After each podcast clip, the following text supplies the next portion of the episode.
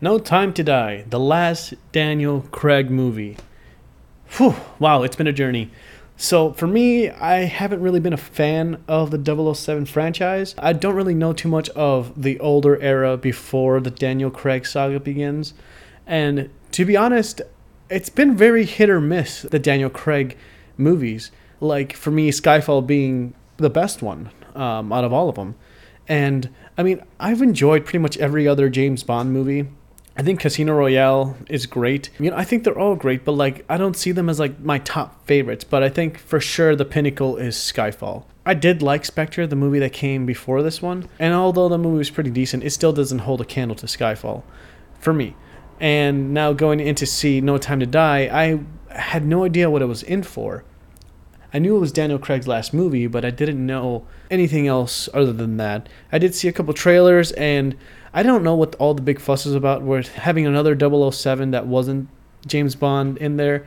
I mean, in the movie, it works to serve as this kind of like mini rivalry. It really isn't a big thing, but I mean, this movie franchise ends with this movie anyway. So it's kind of like a fun little thing that, you know, they haven't explored before. And they do a lot of fun things in this movie. For me, this is top tier James Bond.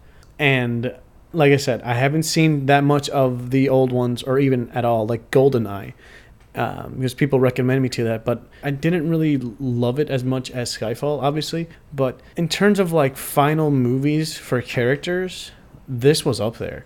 I don't want to give too much away because I highly recommend you guys actually to go see this movie. If you're a fan of the 007 character, of James Bond himself, and if you've loved the Daniel Craig run, who has been the most consistent and from what I hear, one of the best James Bonds we've ever had, if you're a fan of, of that character, definitely go see this movie. I think they do a really good job in each of the acts to really give you a sense of who James Bond is, and it just oozes out of the screen.